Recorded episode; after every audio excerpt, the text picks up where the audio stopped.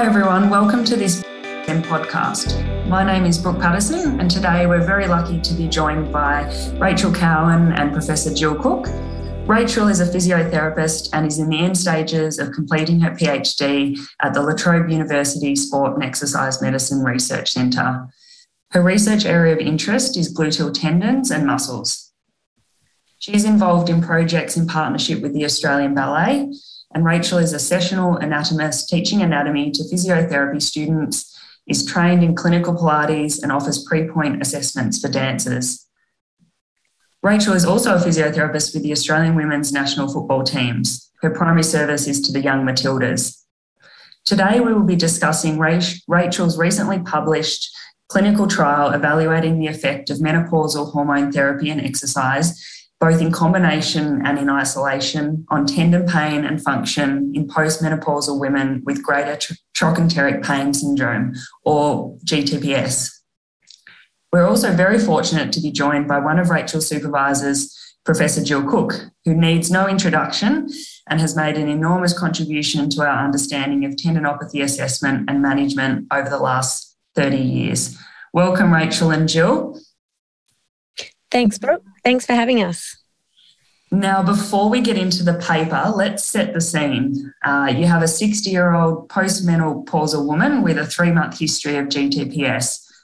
What is the evidence for exercise and education for the management of G T P S? So research shows that any exercise is beneficial for managing postmenopausal women with G T P S. And more specifically, any strength-based exercise in combination with education about avoiding gluteal tendon compression and advice regarding load management gives the maximal benefit. And there's two existing R C Ts that also show that any exercise with education is beneficial for this condition for postmenopausal women. And that's Ganderton et al. two thousand eighteen. And Mellor et al. two thousand eighteen. So both of these R C Ts also showed that any exercise with education is beneficial for postmenopausal women with G T P S in the long run. And to date, there's actually no research that does um, do a direct education versus no education comparison. So that's certainly something that would be worthwhile doing in the future, because results of our trial Uh, plus the other two R C Ts that I mentioned suggest that perhaps education is in fact more important than the strength component for managing um, G T P S. Thanks, Rachael. So can you um, tell us a little bit the trial, um, the way you did it, and what were the four treatment arms and why? So with the blinded two by two factorial randomised clinical trial, this enabled us to investigate two different intervention options, both in combination and in isolation. So we looked at two different exercise programs, a targeted gluteal tendon loading with kinetic chain strengthening and a sham exercise program. And we looked at two different transdermal cream groups. We had a menopausal hormone therapy transdermal cream and a placebo transdermal cream. So this resulted in four combined exercise and cream groups. So we had the targeted gluteal tendon exercise, which is a GLOBE exercise, with the hormone cream. Then we had the GLOBE exercise with placebo cream. We had sham exercise with hormone cream and sham exercise with placebo cream. And each of the four groups received education about avoiding gluteal tendon compression and advice regarding load management. And this, this included advice on gradual return to activities that they they would like to get back to, activities that they were doing prior to um, getting the, the condition. This randomised clinical trial was referred to as the GLOBE HIP trial, and GLOBE stands for gluteal La Trobe. So our targeted gluteal tendon loading program with kinetic chain strengthening was referred to as the GLOBE program. Great. Thanks, Rachael. And just take us back to basics a little bit. Why the interest or rationale behind hormone therapy in G T P S and in this population of postmenopausal women? Postmenopausal women are a population with reduced female sex hormones, and there's a number of papers out there that have investigated reduced estrogen levels with changes in tendons and other connective tissues. But looking at tendons specifically, there is evidence suggesting that reduced estrogen um, can have an adverse effect on tendons. And anything to add there, Jill? Yeah, one of the reasons we chose G T P S was because of the really um, profound differences in prevalence between premenopausal and postmenopausal women. We rarely see it in men, which we understand from Andrew Fiorel's work, but um, premenopausal women almost don't get this condition. So there's clearly something about menopause that uh, affects the gluteal tendons possibly more than any other tendon. The only other tendon with a little bit of evidence is uh, the Achilles tendon, where the rates of rupture after the age of sixty, this is Nicola Mafouli's work, increased substantially, whereas in men they didn't. So it's clearly uh, menopause that has some effect, particularly on the uh, gluteal tendons, but possibly on the Achilles tendon as well. Now, Rachael, can you tell us a little bit more detail about the two different exercise programs, the GLOBE and the SHAM? Okay, the two exercise programs, so there was a targeted gluteal tendon with kinetic chain strengthening program, and that was the GLOBE exercise program. And there was a SHAM exercise program, which was a global low-load um, strength program. Each program had a gluteal, quadriceps and calf component. And each program was a progressive four-stage program where participants could be progressed or regressed as clinically indicated. We also advised participants that they could perform an isometric um, gluteal exercise or hold at any time throughout the intervention period. And with the GLOBE program, that was in the form of a standing hip hitch. And with the SHAM program, that was a seated gluteal squeeze. And both exercise programs were performed twice a day. So, Rachael, can you summarise the main findings of your trial and what are some of the clinical implications? The results of our trial showed that um, there was no significant difference between exercise groups, and participants in both of those groups improved over time. However, there were some non-significant trends suggesting that the GLOBE exercise program continued to improve at a greater rate than the SHAM exercise program in the long term. So perhaps our intervention period wasn't long enough to detect these differences. And this has been shown with some existing research that perhaps tendon programs need longer than twelve months to allow time for the tendon to respond. Sorry, twelve weeks for the tendon to respond. So this is potentially something we can look at in the future as well, as extending the intervention period past twelve weeks. But when B M I was less than twenty-five, menopausal hormone therapy with exercise and education was better than placebo with exercise and education. And this was shown by our primary outcome measure, the Visa G, and a num- number of secondary patient-reported outcomes, such as the assessment quality of life, the Hoos quality of life, and the Hox- Oxford hip, hip score. So clinically, what these results show us is that any exercise combined with education about avoiding gluteal tendon compression and advice regarding load management is a viable intervention option for postmenopausal women with G T P S. And when B M I is less than twenty-five, menopausal hormone therapy with exercise and education may also be a viable intervention option. Um, but when B M I was greater than twenty-five, menopausal hormone therapy was no better than placebo. So clinically, um, if you have a postmenopausal woman with G T P S whose B M I is less than twenty-five, it may be worth referring to their G P or sports and exercise physician to consider menopausal hormone therapy as a potential um, intervention option for these women. So summarising, basically everyone got better with some exercise and education, and that for those with less than twenty-five B M I, the hormonal cream seemed to have an effect for those people with the lower B M I. Correct, that's right.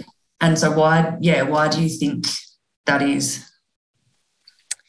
So there appears to be a dose response where we see reduced effectiveness of the menopausal hormone therapy with increasing B M I. So this may be due to reduced absorption with the increasing B M I and hence the increased body adiposity. But there's also factors that may come into play, such as the adipokines and even mental health of those women with B M I greater than twenty-five. So there's a number of other factors um, that, that we don't know um, whether they uh, come into play, which we need to consider. But at this stage, it looks like there's a reduced absorption with increasing B M I. And that's something that we would like to look at in terms of future research. And anything to add there, Jill? It's, it's important to note that the hormone replacement therapy in this trial was transdermal on the inside of the forearm. There are many other ways that you can apply H R T and perhaps Uh, other ways, uh, oral or, or vaginally, might actually benefit. The other important thing about H R T is there's many other versions of it. So we investigated one H R T therapy with one application. And so even though we found that it was effective at B M I less than twenty-five, there may be other ways that we could use H R T and get an effect at different B M Is. Yeah, thanks, Jill. And can you, um, either Jill or Rach, what, what's in the cream? Tell us a little bit more about the hormonal replacement therapy. Mm-hmm. Um, and can I also add to what Jill was saying then? Um, because that's right, what Jill's saying is that's only one way to administer the menopausal hormone therapy transdermally. And we chose this method because it was the safest and most effective method at the time of designing the trial. Um, we know that oral administration may have increased uptake, greater absorption, but there are also greater risks with oral H R T, such as increased cardiovascular risks. So the transdermal application reduces those risks as it bypasses the liver. And more recent research actually suggests combined oral progesterone with transdermal estrogen may in fact be the optimal choice in terms of minimising risks and also um, increasing the uptake. And in terms of the menopausal hormone therapy that we used on the trial, it was the transdermal cream, which was a combined estrogen with synthetic progesterone. And the reason we used a combined estrogen with synthetic progesterone is the progester- the progesterone component is uterine protective. So if there's no progesterone component in the menopausal hormone therapy, women are not able to have a uterus in situ. So that's why we chose the combined estrogen and progesterone. Did you have anything to add there, Jill? No, yes and no. Um, clinically, uh, it's very frustrating, I'm sure, for people to realise that the sham exercise program is as, as effective as an actual uh, loaded exercise program. And, of course, even though the results of this study suggest that education is absolutely critical, and we, we all know that, um, I don't think we could realistically suggest that a sham exercise program would be the best thing clinically. This study showed that it was just as effective, but I would struggle clinically to suggest that we give these ladies a very low-load program. No, that's good advice. And I was interested in terms of whether in this study or the broader tendinopathy research, is there a dose response in terms of adherence to the exercise program? There's very little on adherence in um, tendon research specifically. Uh, the, the adherence in this study was really quite good in the high eighties to early nineties, uh, but older postmenopausal women are often more adherent to exercise. And, and going back to your original question about someone who's had it for three months, it's actually often undiagnosed for eighteen months, the literature shows. So these women come in often very debilitated, very frustrated, very painful. So I think adherence might be better in this group than a lot of other, our, uh, other of our tendon groups, where if we're talking about, say, patellar tendinopathy, we're talking about young jumping men, and that might be a whole different thing. But certainly in this trial, we had very good adherence, and I think in this group, we get very good adherence. And certainly by my understanding of what was in the exercise program, it sounds like a lot of the things can be done at home with minimal equipment. So I think for this population of um, postmenopausal women, that's great um, for in terms of adherence as well. Yeah, I think we don't need to load these ladies a lot. Often they come in, as I said, very painful and very dysfunctional. So they often don't need a lot of load to improve their function a lot. Uh, it would be a rare postmenopausal women where we'd have to consider, you know, weights or gym. And that's um, a reflection of this particular tendinopathy, whereas in other tendinopathies we might be considering a gym as an important part of the exercise program. Rachael, can you share with the listeners a little bit more detail about the education component in the GLOBE trial? In terms of the education, there was education about avoiding gluteal tendon compression in all activities of daily living and sport and exercise, but also advice regarding load management. So this was delivered at the start in the first physiotherapy appointment, and physios were able to remind participants at each visit about avoiding gluteal tendon compression and then advice about gradually returning to their activities. And the appointments were delivered at baseline, four weeks, eight, le- eight weeks and twelve weeks. So at each of these time points, the participants were reminded about what they needed to avoid so they weren't irritating the tendon and what they could gradually return to, so help getting back into their activities. Okay, so we've had some really good discussion about exercise, education, hormonal therapy. With this population of postmenopausal women with gluteal tendinopathy, is there any other factors, so psychosocial or medical things, that we should be considering in our assessment and treatment?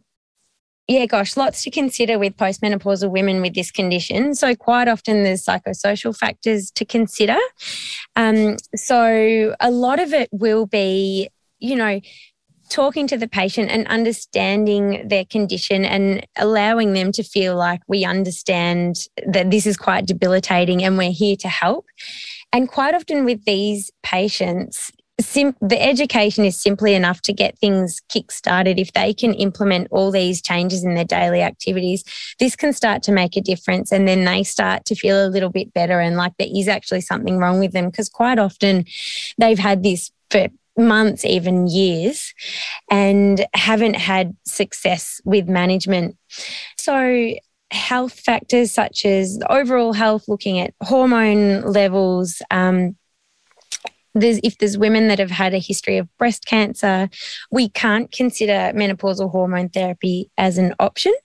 So we need to purely focus on the education and exercise. And quite often in clinic, I see perimenopausal women come in with gluteal tendinopathy and other tendon issues as well, whether it be proximal hamstring or Achilles. So that's certainly something to consider in terms of the overall health, because they often complain of a number of different things happening to their body as they're becoming perimenopausal and entering menopause. So that's also something to consider. And quite often it's multiple tendinopathies they're, they're trying to, to manage at the time as well. Um, Jill, is there anything you'd like to add to that? Yeah, no, I think you've covered it off really well. You know, diabetes, high cholesterol, I think you've covered it off really well. Remembering that perimenopause, menopause often comes with issues of type two diabetes, obesity, metabolic syndrome. These things all impact on all tendinopathies. So we have to consider managing all of those in, in these ladies. And that come, becomes very difficult when they're trying to mar- manage their menopause, trying to manage their weight. You know, all of these things become very critical. The other thing that's really important in G T P S is deficiencies in the kinetic chain. So these women may have presented after knee replacement. So they haven't walked a lot because their knee's been very sore. They start walking better and more, and that then Uh, initiates a gluteal tendinopathy. So really looking distally to the gluteal tendons is very important. And the GLOBE program actually was uh, the kinetic chain as well as the gluteal tendon loading program. But um, understanding this might be a consequence of another injury or, or, or a change in load is really important. Is of you, where to from here in terms of gluteal tendinopathy research? So, Rach, I guess if you wanted to comment on yeah the gluteal tendinopathy population, and Jill, um, it'd be great to hear from you in terms of what you think the next big breakthroughs are for tendinopathy research. Okay. Um, so in terms of gluteal tendinopathy specifically, there's a few um, questions that we'd like to answer in terms of results of our trial. So future research, it would be worthwhile look, looking at an alternative method of administration, such as that combined um, oral with transdermal application. It would also be worthwhile looking at a longer intervention period, something that extends past twelve weeks, so that we can see if those trends, the non-significant trends that we saw with the targeted gluteal tendon program with kinetic chain strengthening, continuing to extend at a greater rate than sham program. It'd be great to see um, what these differences are past twelve weeks. And the final thing in terms of gluteal tendinopathy, there's been no way to discriminate between education and exercise, but results of our trial and the other two R C Ts, Ganderton two thousand eighteen and Mellor two thousand eighteen, um, suggest that education may in fact be more important than the exercise component. So we do know that this is really important and critical to management of this condition. So it'd be great to look at an education versus no education comparison.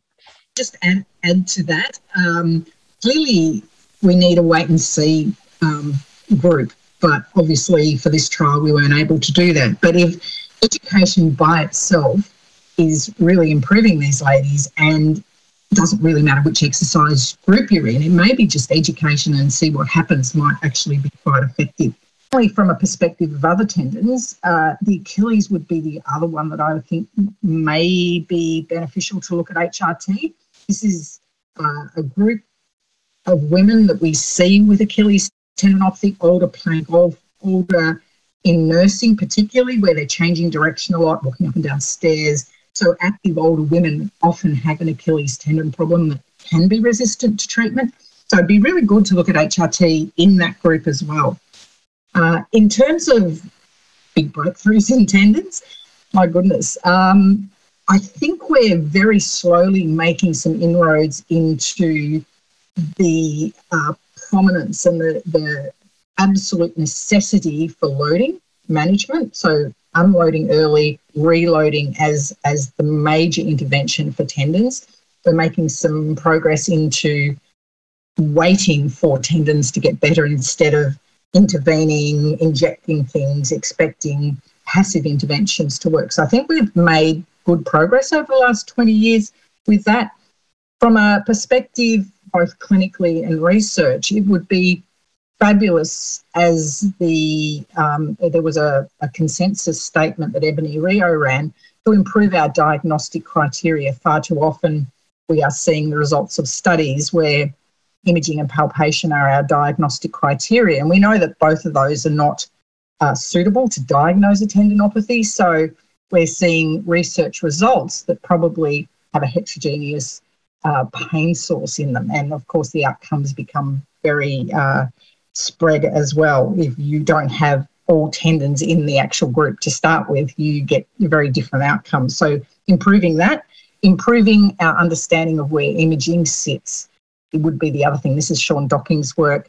We are over-imaging many things in, in medicine and, and in sports medicine, and it would be really good to Uh, improve the understanding of clinicians and patients of really what their imaging means and how little it means, and how we can make good clinical decisions and get good clinical outcomes without relying on uh, a change in imaging or a diagnosis by imaging. So there's a lot of um, more undoing what our previous understandings have been about. So we're moving away from our sort of diagnostic criteria, our management strategies from earlier, and really developing new ideas and new ways of uh, managing tendinopathy. And I'd love to see that continue. Thank you for that insight, Jill, and congratulations to you and Rachael and your wider research group on this fantastic study. Rachael, are you able to leave the listeners with three key takeaways? So if you have a postmenopausal woman with G T P S, we know that any strength type exercise, when combined with education about avoiding gluteal tendon compression and advice regarding load management, will be beneficial for these women. and a targeted gluteal tendon loading with kinetic chain strengthening program may be more beneficial than a sham program, especially for those higher functioning women and particularly in the long run. And when the postmenopausal woman has B M I of less than twenty-five, menopausal hormone therapy with exercise and education may be a viable intervention option. So it would be worth considering a referral to the medical practitioner to consider this. Thank you very much for joining us today, Rachael and Jill. Jill, an extra special thank you for your massive contribution to the field of tendons. Uh, I'm sure you'll keep pottering away at things, and please don't be a stranger. To the listeners, we will have everything that Rachael and Jill referred to in the show notes, and thank you for listening, and we hope you have a physically active day.